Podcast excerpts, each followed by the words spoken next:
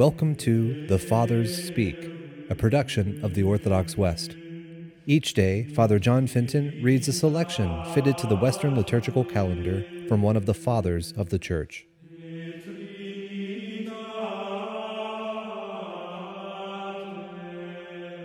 From a sermon by our Father among the Saints, Theodore the Studite.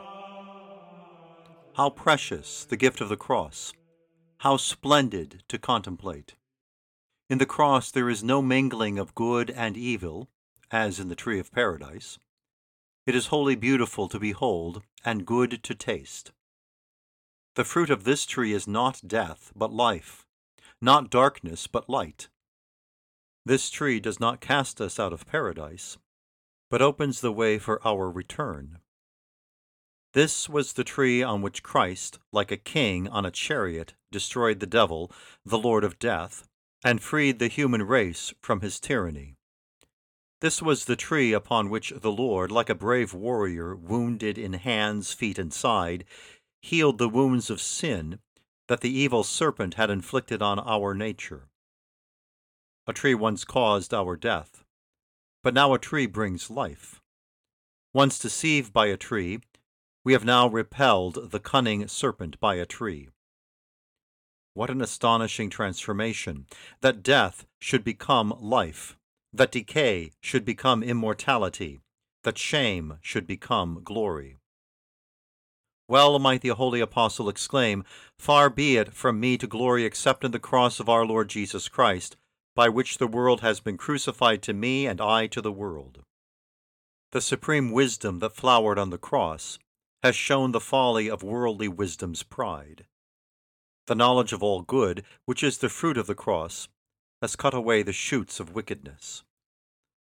The wonders accomplished through this tree were foreshadowed clearly even by the mere types and figures that existed in the past.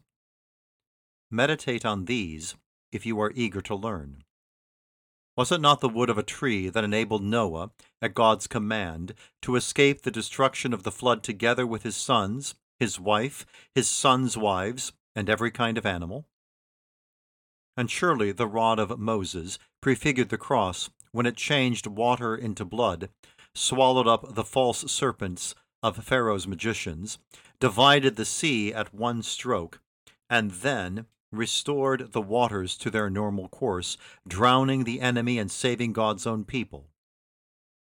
Aaron's rod, which blossomed in one day in proof of his true priesthood, was another figure of the cross. And did not Abraham foreshadow the cross when he bound his son Isaac and placed him on the pile of wood? By the cross, death was slain, and Adam was restored to life.